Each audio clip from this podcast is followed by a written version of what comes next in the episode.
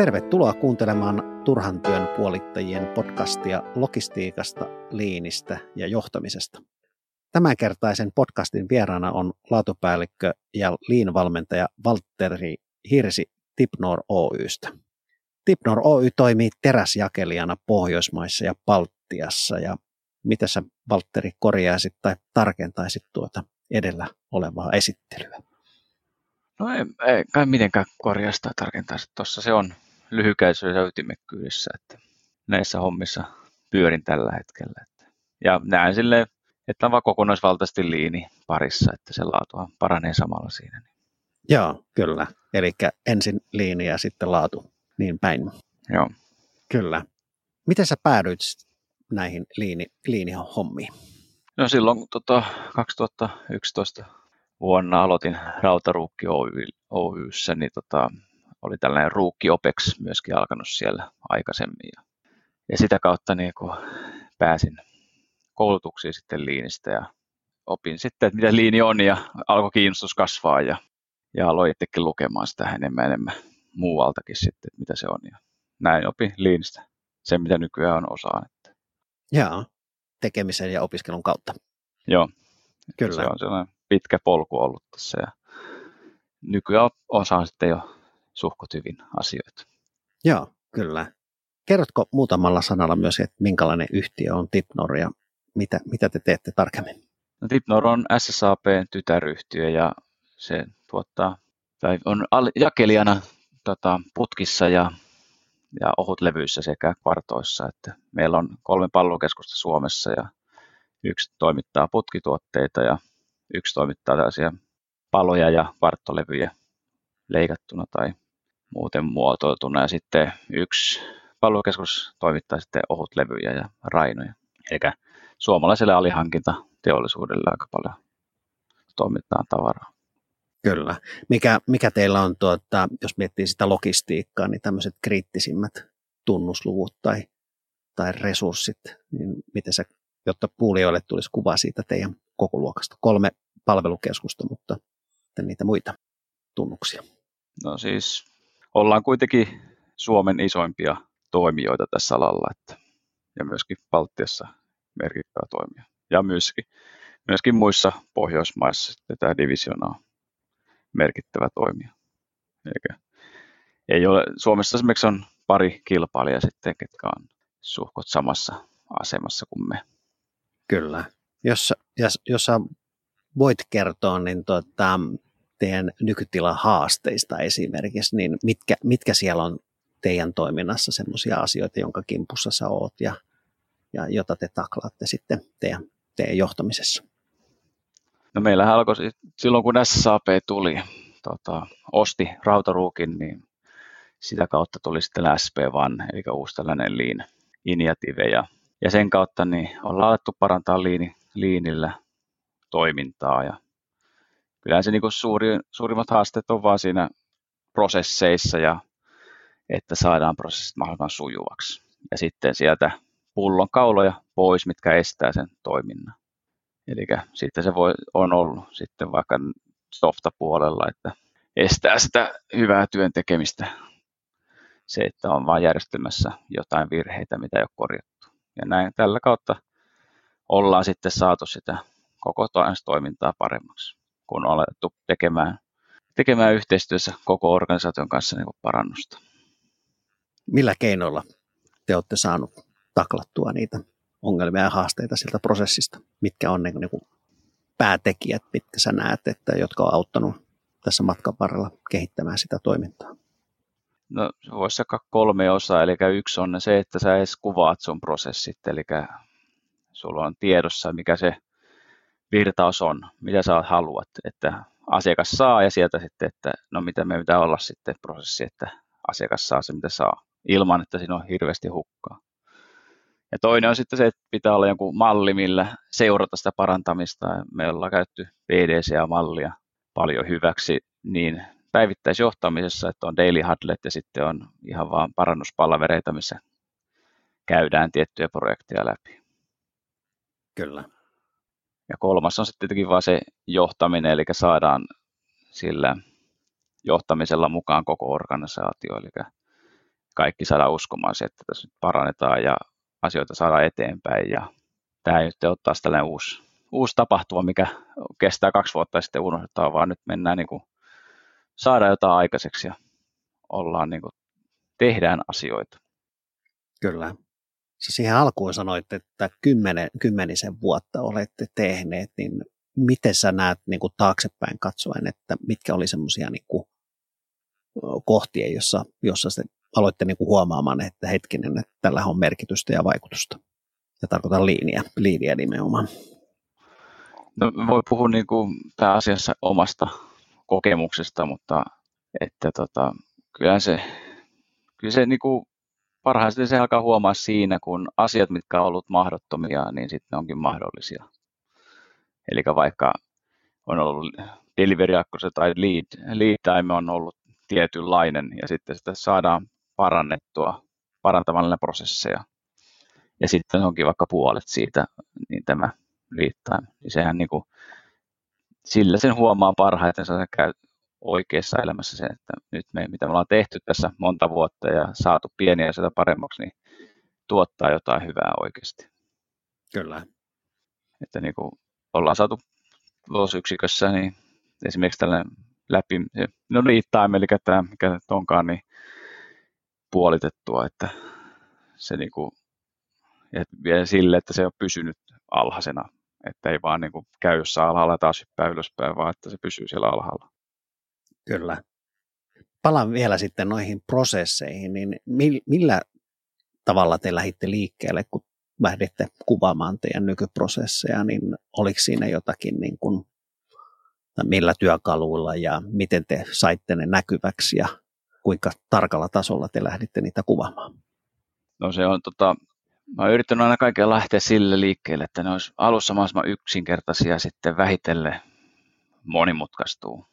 Eli yleensä, yleensä niin kuin ongelma on se, että mitä itse näkee, että lähdetään siitä, että nyt pitää saada joku value stream mappi ja sitten laitetaan niin kuin tuhat eri asiaa siihen ylös ja kukaan oikein enää ymmärrä mistään mitään. Niin lähdettiin tässä vaan sillä, että ekaksi kuvattiin ihan vaan laatikoilla se prosessi.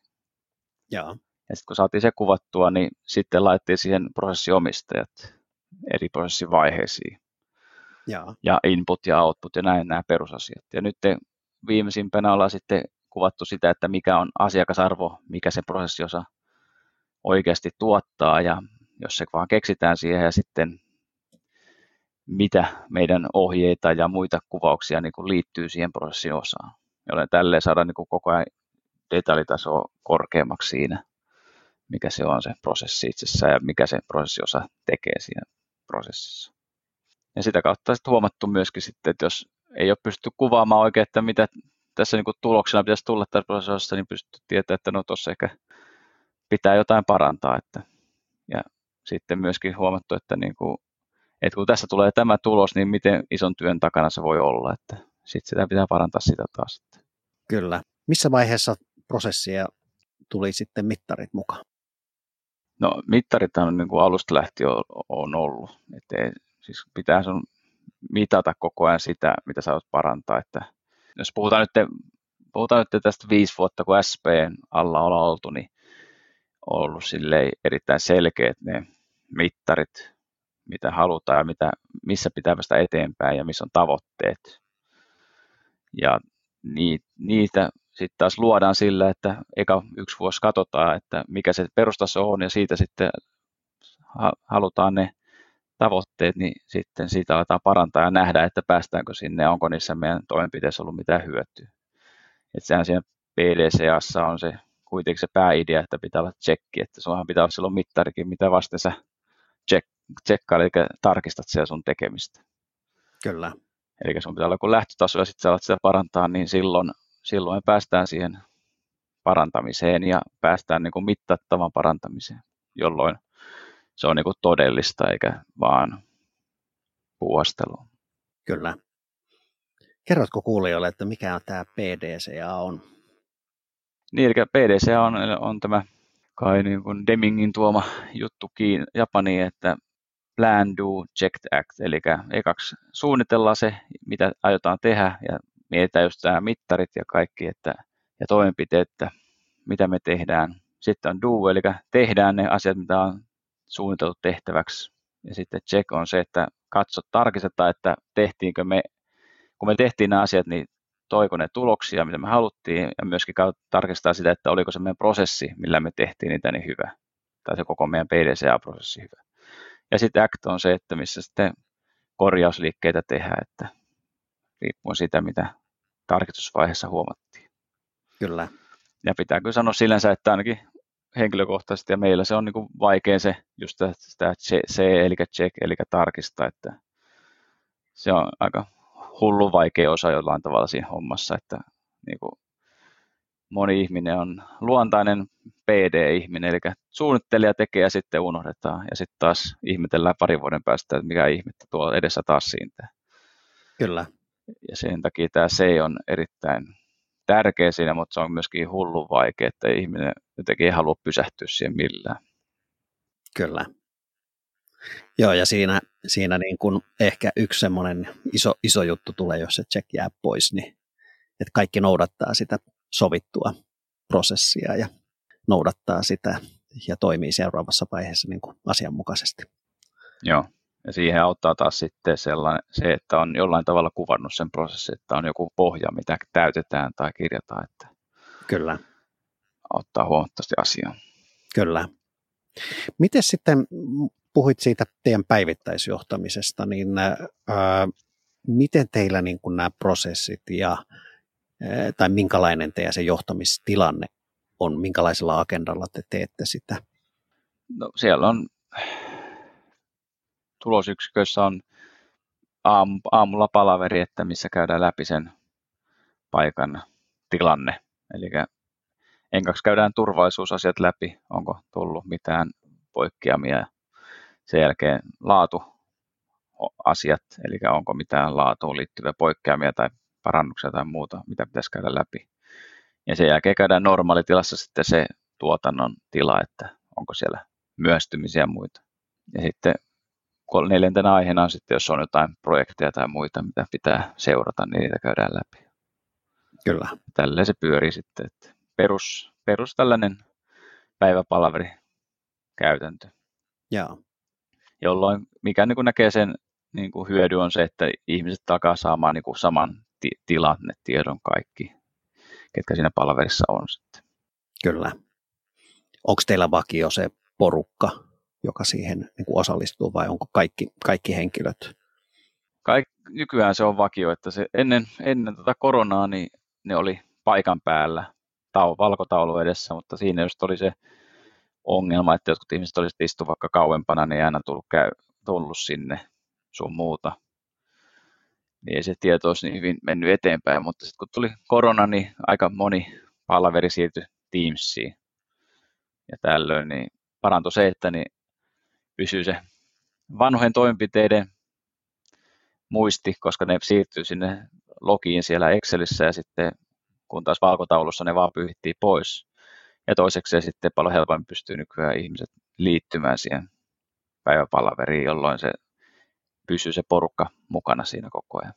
Ja näin saadaan just se, just se tietoisuus liikkumaan huomattavasti paremmin kuin ennen. Kyllä. Minkä verran teillä toi päiväpalaveri kestää kaikkea? No se on määritelty 15 minuutiksi, että, että siihen se maksimissaan jää. Että, Joo. että sehän kuitenkaan, kyllähän siellä ratkotaan välillä ongelmia, mutta kyllä se suuri osa idea on kuitenkin se, että siellä, jos ongelmia tulee eteen, niin niitä käydään jossain muualla läpi, että siinä käydään vain se tilanne läpi, että ei viedä kaikkia aikaa. Kyllä. Mutta eihän noissakaan kannata tietenkään mitään täydellisyyttä hakea, että sit se on, pitää elää siinä mukana, mikä se on se tilanne sillä hetkellä. Kyllä tämä päivittäisjohtaminen on osassa yrityskulttuureja, niin tuntuu olevan semmoinen niin kuin asia, jota vähän niin kuin vierastetaan tai vastustetaan, niin mitä sä sanoit siis tämmöisille organisaatioille, jotka kokee sen päivittäisen niin kuin välitsekin turhana, niin minkälaiset terveiset sä sanoisit? No mä sanoisin, että eihän se, tai maksaa se jotain kokeilla, mutta kannattaa kokeilla, että kyllähän se jos lukee kirjoja, niin niissäkin huomaa kaikista, että se tuo just sitä tietoutta huomattavasti siihen organisaatioon. Että sehän se kommunikaatiossa yleensä se ongelma on, että varsinkin johtaja niin helposti ja itse, välillä itse lukeudun näihin, että luulee, kun sanoo yhden asian kerran, niin silloinhan sen kaikki tietää. Kyllä.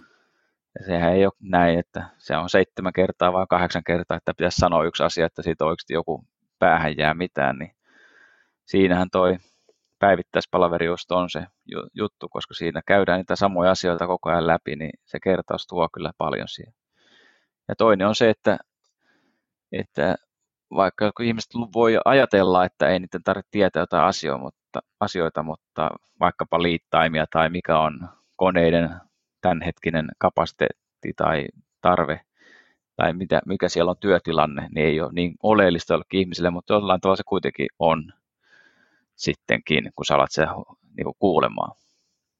Kyllä. Ja sitten kolmas on se, että se kyllä tuo niin kuin eri vaikkapa laitoksen osille tietouden toisistaan paljon paremmin. Että vaikka tuotannon suunnittelu ja tuotannon välinen yhteistyö paranee huomattavasti, kun on tällainen päivittäinen tilanne, missä käydään läpi sitä tilannetta, että mikä on tuotannon suunnittelun näkemys asiasta ja mikä on tuotannon näkemys asiasta. Ja onko se ihan sama näkemys sitten. Kyllä. Miten sä ja näet, li- niin, jatka vaan. Niin ja sitten se on tietenkin hyvä tapa johtajalle tai esimiehet tai esi lähijohtajalle niin viedä sitä eteenpäin sitä omaa näkemystä, miten se oma tiimi toimii että, ja pitäisi toimia. Eli pystyy sillä tavalla valmentamaan ihmisiä, että sun pitää niin tietää näistä asioista oikeasti, koska sä vaadit siinä päiväpalaverissa joka kerta niitä asioita tiedettäväksi. Kyllä. Jos joku organisaatio on vielä semmoinen, joka ei ole liiniin, liiniin tutustunut ja olisi lähdössä liikkeelle, niin minkälaisia vinkkejä sä antaisit, miten, miten tuommoisen niin vaikka 50 hengen organisaation kannattaisi lähteä liikkeelle, että se pystyisi sen oman organisaation kulttuurin muutettua ja ajattelua muutettua siellä, niin mitä sä suosittelisit sellaiselle toimijalle? No suosittelisin ainakin lähteä ekaksi niistä johtajista liikkeelle, että jos ei ne ole, siellä on niin kuin, kaikki on mukana siinä kulttuurimuutoksessa, niin ei turha sitä viedä sinne ihan lattiatasolle ihan sekunnissa. Eli kyllähän se niin kuin, suurimmalla osalla lähijohtajista pitää olla se idea, että mikä liin on, eli se on niin sitä, että kunnioitetaan jokaista ihmistä ja nähdään, että niillä ihmisillä on arvo ja niiden ihmisten ideoilla on arvonsa. Et sitten jos ei lähijohtaja tätä näe ja se ei kuuntele omia tiimijäseniä, niin se on ihan turha sitten viedä liin panostusta eteenpäin, missä sanotaan, että kaikkien mielipide on tärkeä ja kaikkia pitäisi parantaa tässä, kun samaan aikaan se johto ei ole sitä mieltä pätkääkään jollain tavalla. Sieltä, sieltä mä lähtisin sen liikkeelle. Kun miettii sitä johtoa, niin millä, mitkä ne tavallaan keinot sen johdon on ottaa haltuun niin kuin liini? Mitkä sä näkisit sinne? Se on ensiarvoisen tärkeää, että se johto todellakin ottaa sen omakseen, mutta jos joku miettii, että tämä kuulostaa hyvältä, mutta mä en oikein tiedä, että mistä mä lähtisin liikkeelle, niin mikä on se, niin kuin, mitä sen kannattaa sen johtajan tehdä? No joko ottaa jonkun konsultin, niitä on varmaan Suomessa hyviä, hyviäkin, joka voi auttaa asiassa. Tai sitten lukee This is Lean-kirja, että tätä on Lean. Onko se Moodikin kirja, niin mun mielestä siinä on hyvä kirja, kertoo sen perusidean, mitä Lean on. Että Kyllä mikä on virtaustehokkuus ja mikä on resurssitehokkuus. Ja sitten siitä kun kasvaa kiinnostus, niin sittenhän sitä, sitä tota, kaninkoloa on syvälle sitten, mihin upota, että, että sieltä löytyy kaikenlaista hassua sitten, mutta siinä on kuitenkin mun mielestä niin kuin yksi, se yksiselitteisin ja helpoin teos niin kuin päästä liikkeelle siitä, mikä on liin. Sitten jos lähtee suoraan jotain Jeffrey Likerin kirjaa lukemaan, ne on niin monimutkaisia ja abstrakteja ja muuta, että siinä menee helposti mieli sotkuu. Mutta siinä on kirja, mikä kertoo sen perusidea ja siitä pääsee jo ide- hyvin liikkeelle ihminen, että mikä se on. Kyllä, eli periaatteessa sama asia kuin näissä prosesseissa, eli ottaa haltuun se ylätasolla ensin ne laatikot ja lukee tuon kirjan, niin pääsee niin kuin hyvin alkuun. Niin, ja sitten niin, kyllä se, niin kuin, missä itse on huono välillä, että sellainen käytännön asiat on, on ne asiat, millä pääsee eteenpäin kuitenkin, että jos menee kauhean abstrakteihin asioihin, niin vähän niin vaikeaa alkaa tekemään sitä käsityötä, että saada käsitteet niin sanottu käteen kiinni, että miten tästä mennään eteenpäin. Kyllä. Että se on sen takia hyvä kirja. Sitten siitä, siitä menisin vaan niin yksinkertaisesti vaan viisassa on, niin kuin, on minun mielestäni paras työkalu sitten aloittaa siitä. Että, eli siellä ottaa niin moneen asiaan sitten. Kyllä. Tätä podcastia, kun tulin tänne tekemään, tuota, meillä on tämmöinen Secret-huone, joka on siis vähän niin kuin ääni eristetty ja kaikumista eristetty, niin tuota, huomasin, että tästä on tullut semmoinen niin kuin varastohuone tässä tuota korona-aikana ja nostelin täältä tavaroita ulos, niin tuumasin tuossa noin itsekseni kanssa, että tässä huoneessa tarvittaisiin kyllä viisässää kovastikin, että saataisiin paikat järjestykseen ja nappulat löytyisi niin oikealta paikalta.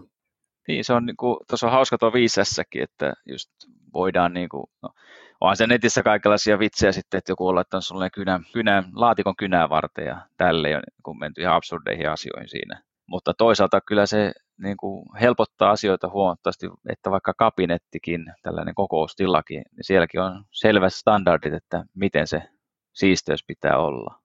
Kyllä. Niin sehän, kun sä tuut sinne paikalle, niin se tietää että se yksi kaukosäädi on siinä yhdessä tietyssä paikassa, niin ei tarvitse etsiä ikinä mitään. Joo, Joten niin kuin, tälleen, saat niin kuin kokonaisvaltaisesti tehostettua sitä sun toimintaa.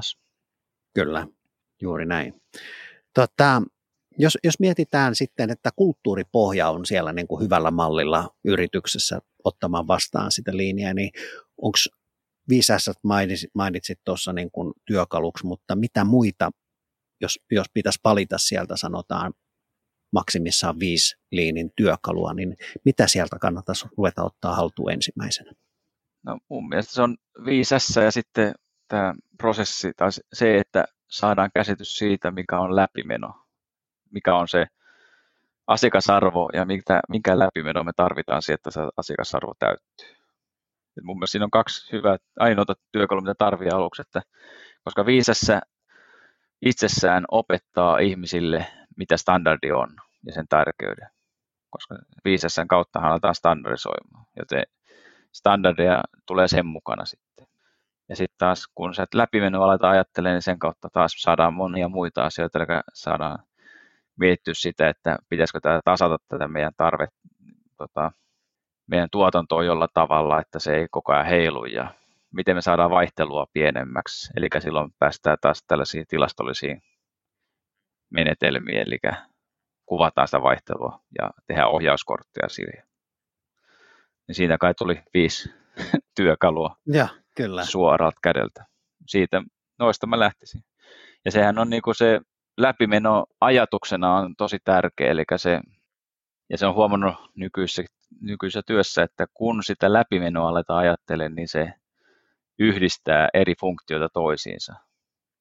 Eli niin pitkään kun ajatellaan vain sitä tehokkuutta ja tai sitä, että mä saan tämän mun homman mahdollisimman hyvin tehtyä, niin sehän vaan niin se on omaa siiloas. Mutta sitten jos saadaan se ajatuksellisesti kaikille läpi, että tässä nyt on tärkeintä se asiakas ja läpimeno, niin silloinhan se yhdistää todennäköisesti ne siilot yhteen, eli alkaa aletaan tekemään yhteistyötä sillä, että se läpimeno koko arvovirtaketjun olisi mahdollisimman hyvä. Joo, se pallo ei mene sillä maaliin, maaliin sillä, että tuota, itsekkäästi ajattelee siellä joku, että mä hoidan vaan tämän oman telttani, niin, niin, niin se voi olla, että se löytyy se pallo sitten sieltä omasta maalista aika nopeasti. Niin, tai ainakin jostain varastosta, se muuta. Niin, kyllä. Joo, juuri näin. Tota, hyviä, hyviä työkaluajatuksia. Mä mietin vielä sitä, niin kuin sitä kulttuuripuolta, niin tota, mitkä sä näet niin kuin suurimmaksi esteeksi sen yrityksen kulttuurin muutoksessa niin sen, että se liini voisi sinne lähteä juurtumaan? Visainen kysymys, kun on ollut yhdessä firmassa töissä vaan, mutta peilaten sitä maailmaa, mitä mä oon nähnyt, niin kyllähän se niin kuin koko organisaatiolla pitää saada tietty ajatus siitä, että mitä me halutaan tässä. Ja sitten, eli sun, pitä, sun on pakko opettaa jotain ihmisille, jotta se kulttuuri voi lähteä muuttuu, kun taas se johtamisen pätevyys ja sellainen osaaminen on siinä kuitenkin se esteenä. Voi hyvinkin olla siinä, että se kokonaiskulttuuri lähtee muuttumaan. Joten, ja se oli hyvä tässä SAP omassa jutussani oli aluksi tällaisia isompia kokonaisuuksia, missä opettiin sitä perusajatusta, mikä liinissä oli, ja sitten myöskin sitä perusajatusta, mikä on siinä, olla johtamisen esteinä siihen liiniin. Ja käytiin just tätä kuuluisaa lohiakvaariossa metaforaa läpi. Eli kun lohi, lohi laitti akvaario, sitten sillä laitettiin lasipurkki päälle ja, tai isompi lasikuvu päälle ja sitten, sitten se yritti turhaan metsästää niitä kaloja ja, ja törmäsi vaan sen lasikupuun. Ja kun otti jossain vaiheessa se kupu pois, niin eihän se lohi enää sitten yrittänyt edes ottaa niitä kaloja kiinni, koska se ajattelee, että siellä on se este edessä kuitenkin. Niin tämähän on niin kuin, sama on, näkee sitten niin kuin, siinä organisaatiossa, kun se on ajettu siihen pisteeseen, että kaikki on niin kuin, kaikki parantaminen tai ehdottaminen on turhaa, niin siinä menee pitkä aika siihen, että se, ketkä on siellä lähijohtajana, niin saa sen organisaation taas liikkeelle, eli pyytää sitä, siltä parannusehdotuksia, ottaa niitä kiinni ja muut, muokkaa tätä, tällä tavalla sitä kulttuuria eteenpäin. Kyllä. Et se on niinku, sinänsä just hyvä lukea kirjoja, niin kuin viimeksi psykologisesta turvallisuudesta, niin siinähän on just se, tällainen idea, että sun pitää kehystää se u, uusi tapa, uudestaan se tapa nähdä sitä maailmaa. Eli ei, esimerkiksi ei enää epäonnistuta, vaan niin kuin kokeillaan ja saadaan siitä feedbackia, jota voidaan taas parantaa. Kyllä. Hyvä lohimetafora. Sehän, sehän niin kuin, jos miettii taas sitä niin kuin johtamista, niin jos johtaja ei ota linja-asioita vaikka haltuun itse, niin, niin sieltä löytyy kuitenkin niitä ajattelumalleja ja toki työkalujakin sitten hallita niitä asioita, joka näkyy sitten hyvänä johtamisena ja myöskin asioiden eteenpäin viemisenä, joka on taas sitten niin kuin näyttää hyvältä johtamiselta totta kai, että jos ideoita tulee paljon, niitä käsitellään systemaattisesti, viedään eteenpäin ja ratkotaan, niin sehän on just sitä hyvää johtamista myöskin. Joo, kyllä se, niin kuin, se on vähän niin kuin toista vahvistava kierre. Kyllä. Ja itse näkee just sen pääidean koko liinissä on se ihmisen kunnioitus. Eli sä, sinä ihmisenä kunnioitat niin paljon niitä muita ihmisiä, että sä et halua, että ne tekee turhaa työtä. Jolloin Joo. sä haluat sitä parantaa sitä työtä ja auttaa niitä parantamaan omaa työtänsä, jotta se työ olisi mahdollisimman niin kuin, ihmisystävällistä, sanotaan vaikka näin. Kyllä. Koska siinä ei ole niin kuin, turhia välineitä eikä muuta. Että se oli, itsekin kuului joskus, että justiinsa kun alettiin standardisoinnista puhua, että no yrittäkö tehdä meidät robotiksi tai että jos siellä laittaa aikaa, niin onko se niin kuin sitten, mikä ajan siellä laittaa esimerkiksi standardi, että millä se ajalla pitäisi saada valmiiksi se tuote. Kyllä. Ja mun mielestä siihenkin niin kuin Taichi Ono, tämä ketä on kehittänyt sitä Toyota Production Systemia, ne kirjoitti kirjassaan hyvin, että eikö se ole, eikö se ole niin kuin kaikkia ihmisiä kohtaan väärin, jos sä laitat muun ajan siihen kuin se, mikä on paras aika, koska selvästikin se paras aika on se, mikä on tehty helpoimmalla tavalla. Tietenkin tässä pitää olla se perusluottamus, että se on tehty turvallisella ja tota, järkevällä nopeudella, mutta kuitenkin se idea siinä, että Kyllä.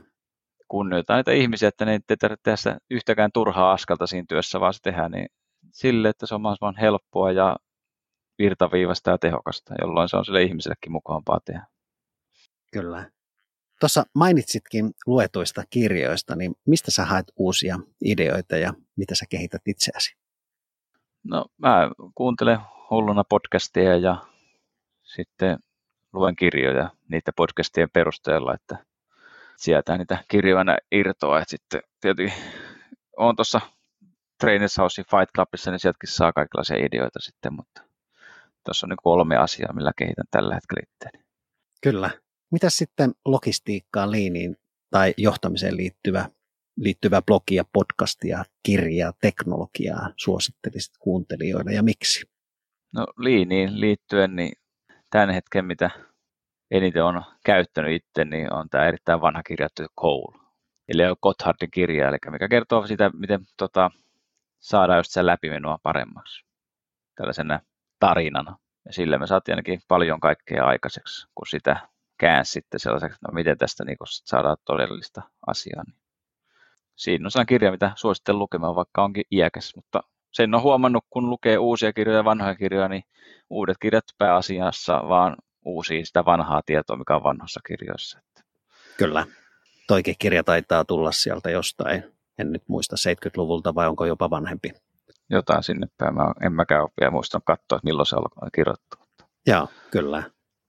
Mutta tulee hyvin, hyvin kuvattuna jonoteoria vaikka sitten, että hmm. miten, mihin se kannattaa se hita, hitain lenkki siinä jonossa laittaa, että se koko jono on nopeiten perillä. Joo, ja sitten se antaa just se tämä säännöstö, mikä siinä kirjassa on, mitä nyt ihan ulkoa muistan nyt, niin se antaa niin kuin viitekehyksen, minkä kautta parantaa omaa prosessiansa. Just kun sä oot kuvannut sen prosessin, niin sillä viitekehyksellä niin kuin helposti pystyy järjestelmästi parantamaan sitä prosessia. Eli kun löydetään vaan se pullonkaula ja sitten laitetaan resurssit palvelemaan sitä pullonkaulaa ja sitten kun se ei auta, niin parannetaan taas sen pullonkaulan muita juttuja investoimalla tai muuten vähän rahalla ja sitten taas se pullonkaula siirtyy jonnekin muualle. Niin kyllä se niin kuin ihan oikeassakin maailmassa näin toimii. Kyllä. Tuossa vähän sivuttiinkin, mutta että onko sulla jotakin itsesi johtamiseen liittyviä tämmöisiä päivittäisiä rutiineja tai malleja, jotka koet tärkeiksi ja hyödyllisiksi? No mun mielestä niin kuin itselleni, no, mitä koen itselleni tärkeäksi on päiväkirjaa kirjoitan joka ilta, missä vähän pystyy reflektoimaan asioita. Sitten yritä hakea palautetta ihmisiltä omasta johtamisesta tai coachaamista tai muusta. Ja sitten mä kerään koko ajan Evernoteen erinäisiä asioita, mitä netissä törmää tai kirjoissa tai mistä vaan. Eli koko ajan kirjaan asioita ylös. Kyllä, on helpompi palata sinne ja työstääkin niitä asioita silloin, että Joo. Löytyy, löytyy yhdestä paikasta. Jos sä voisit kysyä liinistä tai johtamisesta mitä tahansa joltakin henkilöltä, niin keneltä ja mitä kysyisit? Tota, mä mietin, niin tota, kyllä mä, mä menisin siihen, että mä kysyisin oikeasti Taichi Onolta, että kuinka kauan se ihan oikeasti kesti. Että niin kuin, kun lukin, luki sen kirjoja, niin tuli sellainen mielikuva, että se kesti niin oikeasti 30-20 vuotta, mitä, että sai aikaiseksi jotain Toyotallakaan. Niin sellainen tieto olisi ihan lohdullista, että ei se niin kuin, lainausmerkeissä Neroiltakaan niin nopeasti tämä asiat sujuu. Että. Ja se mä, niin kuin, ehkä yksi asia, mitä kysyt, just mitä niin kuin uusille firmoille, mitä sanoo, niin se just, että niin kuin, no, Toyotallakin se kesti 30 vuotta todennäköisesti se koko homma, että ei se ainakaan vuodessa sinulta suju. Joo, kyllä. Että se, se on se iso juttu, mikä on, ja sen mä haluaisin kyllä kysyä niin kuin häneltä. Että... Kyllä. Milläs keinoilla sä irrottaudut työarjesta? No perheen kanssa olemalla, no, pienet lapset, niin siitä irrottautuu hyvin. Ja toinen on tietenkin se, että yritän meditoidakin, eli silloin pystyy sitä päätä vähän selventää ja, tai hengitellä, jolloin pääsee vähän erottautumaan niistä eri ministä. Ja, kyllä. Ja sitten tietenkin yksi on mun, pitää mainita tällainen, mikä on tällainen jatkuvan parantamisen salaisuus, niin kannattaa olla joku tappelulaji tai mulla se on paini tällä hetkellä. Että siinä se on se palautekehä erittäin nopea ja oppii nöyräksi ihmiseksi kyllä. Että. Kyllä. Mistä susta saa lisää tietoja ja sun ajatuksista? No, pyrin kirjoittamaan LinkedIniin tota, juttuja siihen postailemaan ja sitten sen kautta, mun profiilin kautta, niin voi liittyä sähköpostilistaan, mihin kirjoittele joka toinen viikko ajatuksia. Sinäkin taidat lukea sitä ainakin välillä. Että. Kyllä, kyllä. Ehdottomasti suosittelen sitä, että päässyt niitä koosteita, koosteita katsomaan niin kaikille, jotka, joita liini kiinnostaa ja vähän laajemminkin sitten se kulttuuri ja johtaminen, niin sinne vaan sukeltamaan tuota Valtterin blogiin.